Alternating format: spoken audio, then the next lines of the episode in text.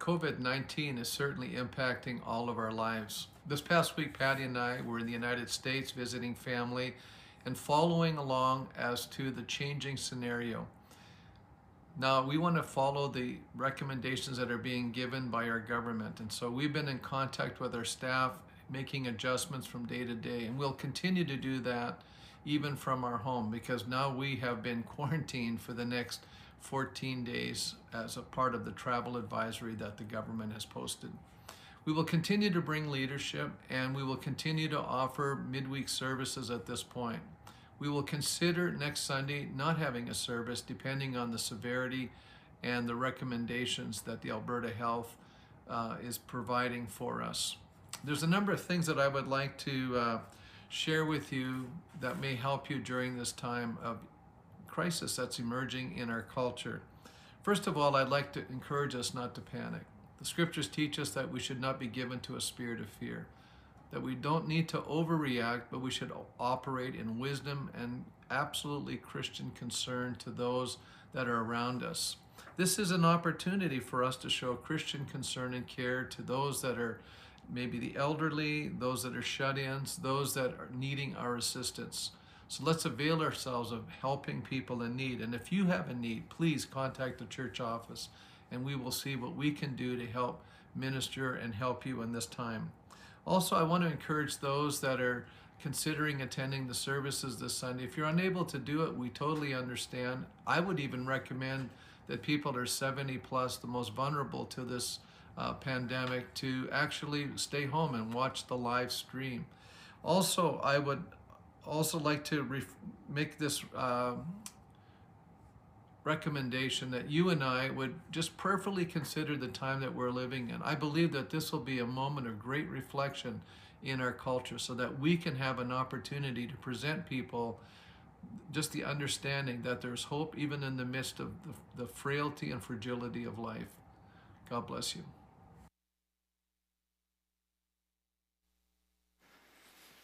Well, God has a sense of humor. Last week, I was up here saying I've been here for 18 years. And it's amazing, a miracle that I've never been asked in the last minute to come up and do a sermon. But here I am. I heard rumors about Wednesday, Pastor Paul. Well, I was thinking, dude, I was thinking he's in the States, he's coming home Saturday. I heard Saturday night, and I thought, boy, you know, if he, something happened, you know, I would have to have something ready. And then I got thinking, I thought, ah, that's not going to happen. And then I heard Thursday, Pastor Paul called the church, says, you know, Mark, better get ready just in case, because they're talking about this quarantine thing. And I thought, yeah, okay. And then I just didn't. But I thought, well, I got thinking, you know, well, you never know. And I thought, I better start doing it. All of a sudden, he wants, Mark, you're preaching Sunday. And I thought, and here we are. Well, we have had great baptisms this morning. Our first service, we had three people uh, and um, they, Cam has brought several people. He brings them from the mustard seed downtown. And I was down at the mustard seed this week, and what a, an amazing place. And the work that they're doing and how organized they are. It's incredible what they're doing down there. And we had three people from the mustard seed that uh, Cam has went down and ministered to and has led them to the Lord. And they come up and they were baptized. And uh, one of the individuals uh, Cam found in his sleeping in his truck, and he's in a wheelchair, and his like talk about uh, feeling like his life is hopeless, no home, and sleeping in a truck. And uh, Cam picked him up, you know, put him together, and, and just had led him to the Lord. And this guy is on fire for the Lord. He was baptized this morning and gave a great testimony. It was such a tearjerker, knowing his story and knowing him and Cam and how it's all gone. And uh, Pastor Bud, he's the pastor of the mustard seed. He was here. He prayed for one of the individuals. And uh, Pastor Bud, you know, he's uh, in charge down there. And I went down there this week and I had a, took a tour of the mustard seed and right from one end to the other. And they have their a place where like they come in and, and it's a zero tolerance for alcohol or drugs or intoxicated. So these people that come into that place, you know, they, you can tell they feel safe. It's a very safe feeling atmosphere. And uh, so these people coming in there, you can tell that this is very comfortable for them, and they just appreciate that. And we, when I was down there, we had two teams from Living Stones church, one cooking and the other one serving. and it's so good to see, and it was so neat to see them and give them an elbow when you're walking by them. Went up to where they have all the clothing and stuff. They have socks and underwear and pants and all kinds of stuff, and that place was spotless. And it, you know, like it was clean. And the people that are working in all these different areas, boy, they're in it with their whole heart. And uh, the, they had a team on the floor, and they have on the yellow t shirts and stuff, and they go around and they just visit with people as they're having their supper and getting to know them. And there's opportunity there for us as a church to uh, take part in that kind of a thing. But it's just an awesome way to see these people being ministered to and coming to know the Lord. They come to the church and they feel so welcome when they come here. And, uh, and they come in the, they're in morning service, like the first service there. They come in the evening service. It's just a neat thing to see taking place in our community. And um, you know, like I was talking to Bud, and he mentioned to me, you know, when, when, they, when we have people come down, we have to give a little bit of a debriefing because everybody has a different idea of how this thing should look. And uh, he said that he's been challenged that they should be preaching the gospel as these people are eating, they should be preaching the word. And, uh, you know, like Pastor Paul, I know when people come into the church here, they come in, the odd time they'll come in and they tell him that he should be doing things differently. He should be doing this, he should be doing that. But, you know, like Pastor Paul's been doing this for 30 years. He knows what he's doing as he's pastoring the church. And uh, Bud knows what he's doing. They all know what they're doing. They're so well organized down there. And as people get to know each other around the tables, that's where things happen. These people are defensive, you know, like they've been hurt in life and been trampled on in life, and they you know, they're there for a reason. They have no home. They come in there and they feel loved because it's a Christian atmosphere and it's a Christian place, and they don't, they don't hide that fact. And they come in there, they feel safe, they feel loved, and as people get to know them, they open up their story and they lead many of them to the Lord. And it's a great ministry that's taking place in our city. And so it's an interesting thing. My message this morning is talking about we cannot come to God with our minds made up. And it's like we can't go down to the mustard seed with our minds made up what this is going to look like. And when we come into other church organizations, all churches minister differently and have different personalities and reach out to different parts of the city. And, uh, you know, like going into these places thinking how we think they should be done. This whole story that I'm talking about this morning is exactly that, that with God, because we have that as well come to God in prayer and we're struggling because we don't seem to think that God is answering our prayers, we come to God with our minds made up on how we think that should look. And we cannot come to God with our minds made up. You know, the person who does not have faith in Christ Jesus, who's not a believer, he has a totally different perspective on life. All he's got for a plumb line in life is what he sees, he feels, he touches, he smells. That's the only plumb line in life, and anything that shakes that is shaking his world or their world. And us who are a believer, we have an eternal life. We have something so much bigger and broader to what we base our life on a supernatural assurance of a hope that this life is nothing compared to the life that we're in store for, what's coming to us. And, in, and so, life to us should really look in, you know, and who we are should look really different to somebody that has no hope. Because when our world is shaken around us in the natural, we have the foundation of Jesus that we stand on, and that you know, is where we stand. And then, so everything else is shaking, we're standing because our hope is not in this world. We, hope is not in what we see. Our hope is in uh, eternity, it's in our life with Christ. And um, in our humanness, it's just the way that we as human beings are, that we feel like we need to be going somewhere all the time. We need to know where we've been, and we need to see where we're at, and we need to see where we're going. And we're supposed to be able to look at all this and, and just live this life out with a process in mind. And yet, the road that we walk in this life, there's some twists and turns that seem to catch us off guard, and at times they turn us in a completely different direction than we were planning on going. And this can be extremely unsettling especially when we have our hearts set on a particular result in life. Very difficult when we, uh, you know, a loss of a loved one. It can take you and can just turn the direction of your life in a completely different direction. And God understands this about us as people and how that we think and how we are. And He's always reaching out to us, wanting to help us walk through these times in life. these twists and turns that come to all of us at some point or another, He is um, wanting us to experience that with Him.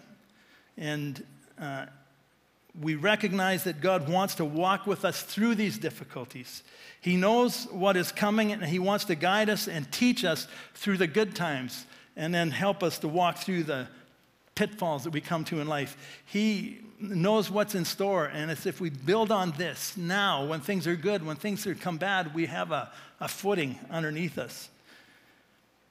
God has given us word, His word, and He's given us His Holy Spirit to guide us through this life. We have to be willing to learn who God is and be willing to do what it is that He's asking us to do. And in learning that, we see that Jesus says, Come to me, all of you who are weary and burdened, and I will give you rest. Now, verse 29, he says, Take my yoke upon you and learn from me, for I am gentle and humble in heart, and you will find rest for your souls. For my yoke is easy and my burden is light. Now, this take my yoke upon you, in uh, the yoke that goes on an ox's neck is that uh, leather thing that goes over their neck and it goes on each one and they're tied together and they walk together. And Jesus says, Take my yoke upon you and learn from me. And I am, for I am gentle and humble. Like Jesus is gentle and he's kind. And as we put on a yoke and we walk with Jesus in his humility and his kindness, we'll find rest for our souls. It's not about, you know, what I want and what he wants, and he's not, you know, demanding great things from me. His, he's, we find rest for our souls, for his yoke is easy and his burden is light. One of God's prophets, Habakkuk, come upon hard times in his life, and circumstances were looking very bleak. Nothing was going the way that he was expecting it to go and, or wanting it to go, and things were difficult. Now, look at uh, Habakkuk's response to this. He says, Though the fig trees, we see what's happening, uh, though the fig, trees, fig tree does not bud, and there are no grapes in the vine, Though the olive crop fails and the fields produce no food, though there are no sheep in the pen and no cattle in the stalls, yet will I rejoice in the Lord. I will be joyful in God my Savior. Habakkuk had a real personal relationship with God. Like this is Old Testament we're talking about, but he knew God. He knew that God looked towards him with favor. He understood the scriptures when the scriptures say that it rains on the just and the unjust. Habakkuk knew that he had no control over his circumstances. Then, when they were not favorable, he knew he never blamed God. And he knew that God looked toward him with favor. He trusted God regardless of what was going on around him. He knew that God was for him and loved him, and he praised him for that. And when we understand that God is for us and that He loves us and that He continually is speaking to us and trying to draw us to Himself, how could we not come to Him? We have to come to Him with our minds wide open, wide open to the truth and a clear understanding of what life is really all about. Like we will, when we have our minds open to the Lord and we grab a hold of His hand, and as we allow Him to teach us and instruct us, life all of a sudden begins to make sense. And this may be, seem a little bit difficult if we feel like maybe we're the reason or the cause for our tough circumstances. Too many times, it is our expectations of who we want God to be that gets in the way of God really being able to show us Himself. You know, we have expectations of who we want God to be, how we think it, what it should look like. And this gets in the way many times of who God is trying to show us who He is. You know, it's normal to be disappointed once in a while. I've worked hard in my life to really try to base my life on what the scriptures say. And these and things will never always work out the way that we think that they should. And I know that we have all had our share of disappointments. And it's as I have aged that I think that I have become aware of my expectations in different parts and different areas of life. And I've learned to hold them in check patiently learning to wait on God's timing. I'm, I'm learning. Jesus, okay, uh, we become disappointed when our expectations of people are not met. And this is really nothing new. we can see examples of wrong expectations towards God in the scriptures. And this is where we're going to go this morning with this whole thing. That we cannot come to God with our minds made up. We must let God be God in our lives. I believe that this is a huge thing to discover for us as believers because God knows what He's doing, and we have to trust that. And I think that, you know, like He gives us an assurance of faith. Like faith isn't just some just a word. Faith has got substance to it. And God's wanting us to learn this and to and that it would make such a difference in each one of our lives and our walk with him if we wouldn't come to him with our minds made up. If we figure this out, we would be more like Habakkuk because we would understand that regardless of our circumstances, God's love for us never changes. And it's, uh, if we try, just trust Him, He promises to deliver us out of all of our troubles. So, the text we're going to be looking at this morning, you can take those Bibles in front of you, you like and follow along here, but it's going to be 2 Kings chapter 5. And the story here is about a man named Naaman who was a great commander in the Syrian army. And uh, he was highly regarded because it was through him that the Lord, it says, has given him great victories. He's a Gentile king who doesn't know the Lord. You're going to see that as we go along here. But, you know, God gets the credit for giving him great victories. And then they did a, uh, the Syrians did a raid on Israel at one time, and they took captive a young Israeli girl. She sure served as Naaman's uh, servant. He served Naaman's wife. And she told her mistress, he said, If my master would see the prophet who is in Israel, he would cure him of his leprosy. Naaman had leprosy. And Naaman went with a letter from his king. It obviously really did bother him because he went with a letter to the king of Israel and he gave it to him. And uh, when the king read it, he tore his robe. He freaked out. He thought that this king was trying to pick a fight with him, that he was trouble was coming, and it, uh, it upset him greatly. And then Elisha heard what had happened. And in verse 8, we see when Elisha, the man of God, heard the king of Israel, he tore his robes. He sent this message Why have you torn your robes? Have, have the man come to me, and he will know there is a prophet in Israel. No, so Naaman went with his horses and chariots and stopped at the door of Elisha's house. Elisha sent out a messenger to him, saying, Go wash seven times in the Jordan, and your flesh will be restored, and you will be cleansed. But Naaman went away angry. He said, I thought he would surely come out, and he would stand and call on the name of the Lord his God, wave his hand over the spot, and cure me of my leprosy. Are not Abana and Pharpar, the rivers of Damascus, better than any of the waters in Israel? Couldn't I wash in them and be cleansed? And so he turned and he went off in a rage. Naaman figured he thought how this was going to go, go. He figured he had it all figured out. This is how this should look. This is what should take place. And if he would have kept walking, he would have missed his healing. Naaman's servant went to him and he said, My father, if the prophet had told you to do some great thing, would you have done it? Would you not have done it? How much more then when he tells you, Wash and be cleansed? So he went down and he dipped himself in the Jordan seven times, and the man of, uh, as the man of God had told him, and his flesh was restored, and he became clean as a young boy. Then Naaman and all his attendants went back to the man of God. He stood before him and he said, Now I know there is no other God in all the world except in Israel.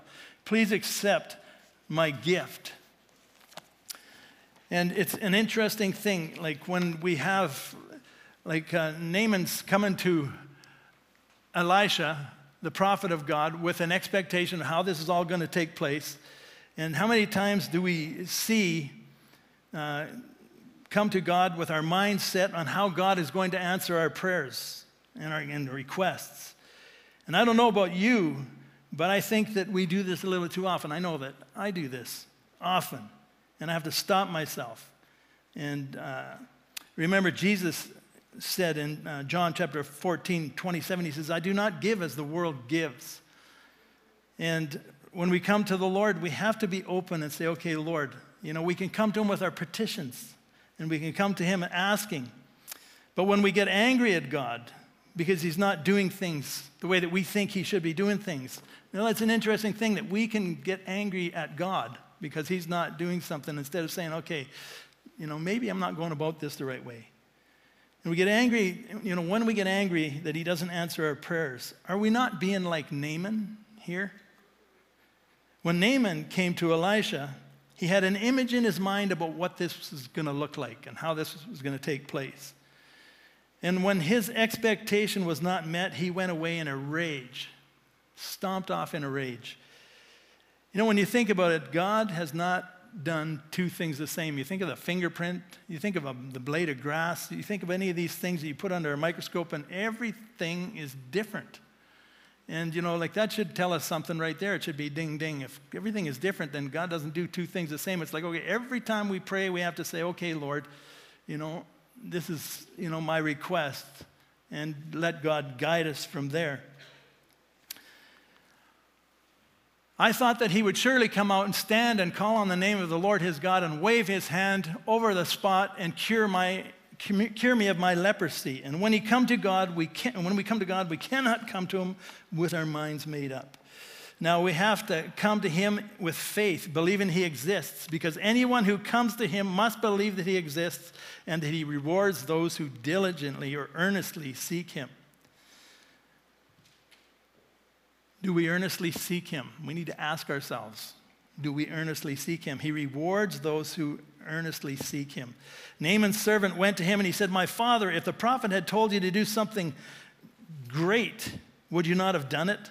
How much more then when he tells you just wash and be cleansed? There's no room for pride in the kingdom of heaven. You know, the enemy was cast down because of pride. Like I think there were five I wills that the enemy said, I will exalt my throne above God's throne. God has taken the foolish things of this world to confound the wise. You know, He's hidden the truths about Himself right in front of our faces, you know, that the non believer can't take it, can't see it. He says in Romans that by creation alone are people guilty of sin. When they say no to God, they say, No, He's, you know, I can't see Him, I don't believe in Him, I'm not going to believe in Him there's, all of us are going to be without excuse. He's taken the foolish things that confound the wise. Naaman had to humble himself. And so he went down and he dipped himself in the Jordan seven times, as the man of God had told him, and his flesh was restored, and he became clean like that of a young boy. Then Naaman and all his attendants went back to the man of God. He stood before him and he said, Now I know there's a God in that I know that no, there's no God in all the world except for the God of Israel. So please accept a gift from your servant. Now, it's interesting, you know, when we want to show gratitude, if, uh, if we don't have a Savior like prayer, is huge gratitude. Let me pray with you. Let me bless you, you know. Uh, but when all we have is this world and its goods, you know, we show gratitude. He wanted to give him money. And it's interesting, I, I do, like, there's a team of us that do visitation in the hospitals, but I go and I do quite a bit of hospital visitation. I got a call around Christmas time to do a visitation in the hospital. And what I, I just love my granddaughter, Phoenix, she just turned 12. She likes to come with me and do some hospital visitations. And, and I, her and I were together one day, and I said, I had this uh, slip of the room number in my pocket, and I said, Hey, Phoenix, I said, let's go out and do some hospital visitations. She said, Okay.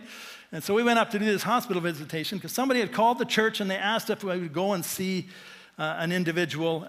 And so we went up there and I had the room number. And so we walked up to the room and uh, got to the end of the hall. And when I was supposed to turn right, I turned left. and then turning left, I went to the room number and I looked at the name on the slip and I looked at the room number and I looked at the name on the wall. The name didn't match, but the room number was there. So I thought, well, this, you know, it's obviously a mistake on the name instead of thinking it's a mistake on the room number. So I went into the room and, and I, so I went by the name on the wall and I said, Hi, John, or whatever his name was. I think it was John. I said, I'm, from, I'm Mark Stevenson. I'm a pastor from Living Stones Church. And, I'm, and somebody in your family called and asked if I'd come up and see you. And he goes, Really? From the church? And his daughter was there with him. And she goes, Who would that be? Who would be calling the church to come and visit us? And I said, Well, I don't know. He says, But I have this prayer blanket with me because uh, people, there's ladies in the church that knit and crochet these uh, prayer blankets. And we'd like to take them and give them to the people that we do visitations with. And uh, what we do with those blankets is they're knitted, they're handed into the church, and they, they uh, are put into a cupboard. And then we bring them out and we put them in a big pile and we just pray over them as a staff. And then when we go do visitation, we take those with us. So I took this blanket And I told the, the ladies, it's got to be masculine looking blanket because it's a guy I'm going to visit. And, and so we went into the room, and he's an older fella. And I said, Yeah, I said, this is a prayer blanket. Like, they're sort of standing there with their mouths open, like, what's going on here? And it was a little bit awkward because I, I kind of figured, I felt like, man, this is, I'm not sure about this. But, you know, when they ask, somebody phones and asks you to go visit their loved ones, you go visit their loved ones and you just sort of see what you get because sometimes they don't want you visiting them. So we're standing there, and I said, Yeah, this is a prayer blanket. I says, and I told them the story about the ladies knit them at the church, and we blessed them as a staff. And I said, We take them, we like to give them to people. And I said, And it's a gift from us as a church to you. And then he takes it out of the bag and he's looking at it. He goes, Oh, it's a nice blanket and stuff like that. He's an older fella. He's probably late 80s. And then uh, he says, And then I took his hand and I says, Can I pray for you? And I prayed for him and I prayed for his daughter. Me and Phoenix did. And then uh, he says, Get my wallet, honey. He says, and I said, Oh, no, no, no. I said, like as if it wasn't awkward enough. I says, No, no. I said, That's not what this is about. I says, We don't want your money. I said, That's not what this is. And he says, No, no, no. And and I was trying to talk him out of it, and then his daughter says, Look, if he wants to give you money, just take the money. He says, It's easier, just take the money. I said, Okay. And he grabbed his wallet and he gave me a $100 bill. And, he's, and I says, okay, I says, I'll put this in the offering at the church. And he says, yeah, he says, I just want to bless the church for, you know, them making these blankets and then all the good things that the church does. And then so, and I, I did take it and I put it in the offering. I put it in the uh, Christmas offering, if you're wondering what he did with that $100 bill. And so Christmas time, we, I did that with it. But you know, we left there, and you could tell they were blessed. They blessed them that we come in and we prayed for them, even though it was, it was God's design. He's sovereign. Who knows? Like, I don't know what his deal was or, you know, how long he had to live or anything. But we went out and turned and went into the main hallway, and I stopped and I looked at Phoenix and I said, I think I was in the wrong room. and she goes, I know, Grandpa. So then we walked across the hall and went into the room on the other side in the 32s instead of 33s. And uh, the individual had passed away before we could get in there to see them, which is kind of sad. But it's just interesting to me that this individual wanted to give us money. You know, like uh, we did, we blessed them and we were, you know, prayed with them and gave them the blanket just to bless them. And yet their response was to give money. You know, I'm, I'm positive they weren't churchgoers. They just really looked like they were not churchgoers. They didn't really, you know, give that vibe that they knew anything about church. But he wanted to show his gratitude, and the way he would show his gratitude is give money. And, you know, and so was, God bless him. And I pray for him. I pray, Lord, that you save his soul and her soul. I pray that that day they never forget, Father that your Holy Spirit come into that room and uh, imparted into them, Lord God, the seed of salvation, we pray. In Jesus' name, amen. So, what I'm trying to say here this morning is that, like Naaman, you know, we can't be like this. We can't come to God with our minds made up. We need to be open to what God is doing. In that awkward moment, I knew what it should look like. I should go into the room and they should be familiar or at least be expecting a pastor's visit, but it was none of that. And if I went by how I felt and, and uh, uh, what I was expecting, I would have just sort of walked out of the room and back down the hallway and, and left. But I thought, no, you know, by the sovereignty of God, I'm here. We have to throw down all of our preconceived ideas about God in the way that, okay, Lord, how are you going to do this? Okay, Lord, what? And we have to leave the who, what, where, when, whys to God. And many times we don't understand our circumstances, why we're going through the things we go through. God ha- does, and He knows exactly what is happening. He knows exactly why it's happening. And like Naaman, instead of getting angry because things are not happening the way that we think they should, we need to take a lesson, even from Jesus when He's in the Garden of Gethsemane. He's in anguish about having to suffer and he's petitioning God. He's asking him, Lord, God, Father, there's got to be another way. There's got to be another way. But he said, ultimately, our answer has to be like his answer Father, but not my will, your will be done. We will not always understand what God is up to. Like the children of Israel standing by the Red Sea, just left Egypt, following the lead of the Spirit, and they've got no place to go. They're led there by God, and it looked like they were doomed, but God had a plan. A short time later, they're on the other side of the water, they're on the shore, and they're dancing and they're singing a new song of deliverance. Them marching up to Jericho, Jericho at the time was a superpower in its day. They marched up by faith, understanding in the natural, not understanding in the natural what God was up to, how he was going to do this, but they were just following God's marching orders. And the walls that they were, stand, were standing between them and the victory came tumbling down. And like Habakkuk, we also have to know God. We have to know him, and we can know him. He's made a way for us to know him by sending his son, Jesus Christ. He suffered for our sins so that we could have eternal life and that we could walk with Him. He sent His Holy Spirit to live within us so that we could know Him. And He's made a way possible for us, but we must take some steps. Many times our circumstances in life stop us and they make us ask, what is life really all about? What is the purpose of life? Knowing Jesus, who has been raised from the dead and promises to show himself to us, is an amazing thing. He's the one who was sent to save us. And so I want to close with this story here. It's a cute little story. It's an, uh, the only survivor of a shipwreck washed up on uh, a small uninhabited island. He prayed feverishly for God to rescue him, and every day he scanned the horizons for help, but none seemed forthcoming. Exhausted, he eventually managed to build a little hut out of driftwood to protect him from the elements and to store all of his few possessions that he scrounged up. But then one day, after scavenging for food, he arrived home and he found his little hut on, in flames. The smoke was rolling up into the sky. The worst had happened. Everything was lost. He was stung with grief and anger. God, how could you let this happen to me? He cried. Early the next day, however, he was awakened by the sound of a ship that was approaching the island. It came to rescue him. How did you know I was here? He asked. We saw your smoke signal, they replied. It's easy to get discouraged when things are going bad, but we shouldn't lose heart because God is at work in our lives. In the midst of our pain and our suffering, God is at work. Remember the next time your little hut is burning to the ground, it just might be the smoke that's signaling and summons the grace of God. It's so important for us to let God be God in our lives. You know, you don't see many letting God be God in their lives. We can't come to God with our minds made up. He knows exactly what's needed.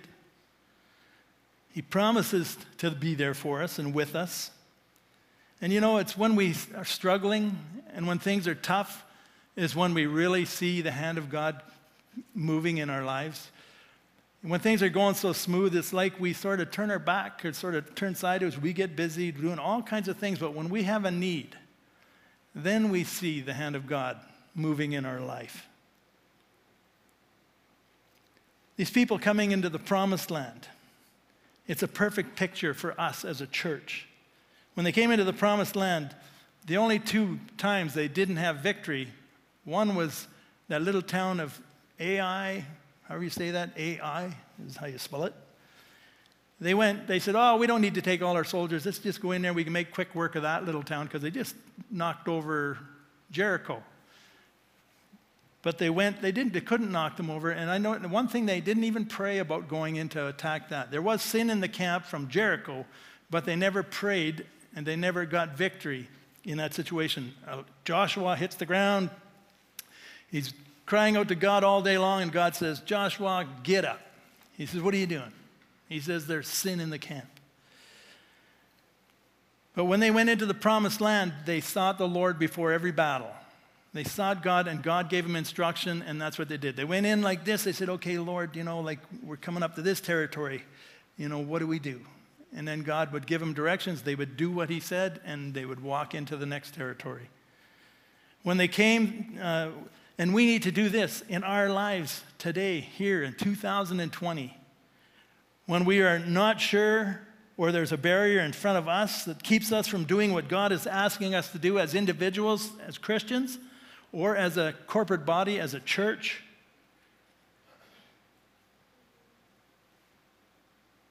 That's when we need to just seek God for directions.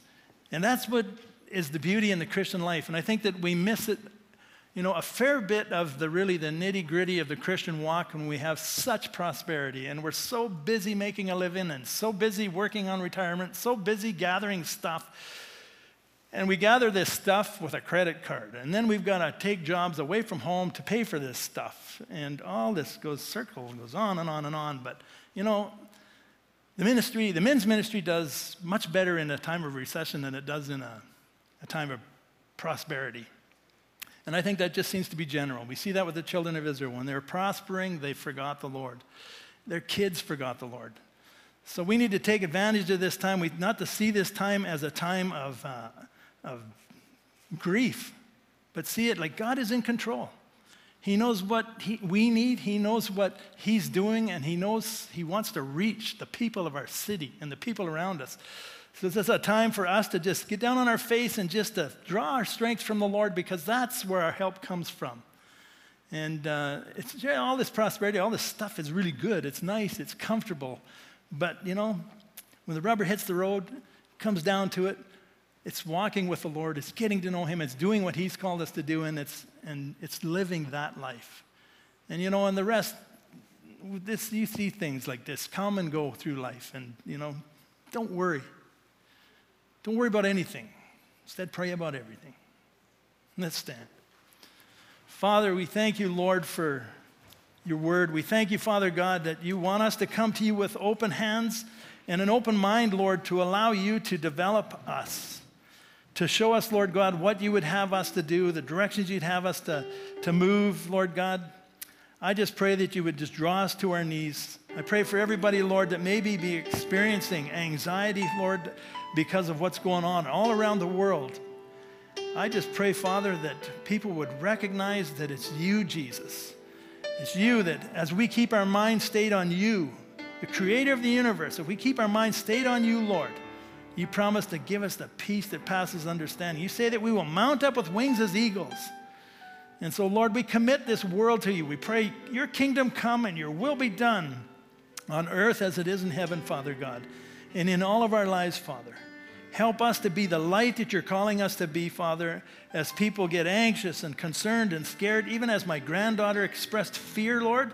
I pray, Father God, that you would help us, your people, to shed the light that there's nothing to be afraid of. In Jesus' name, amen. God bless you as you go. Enjoy the week and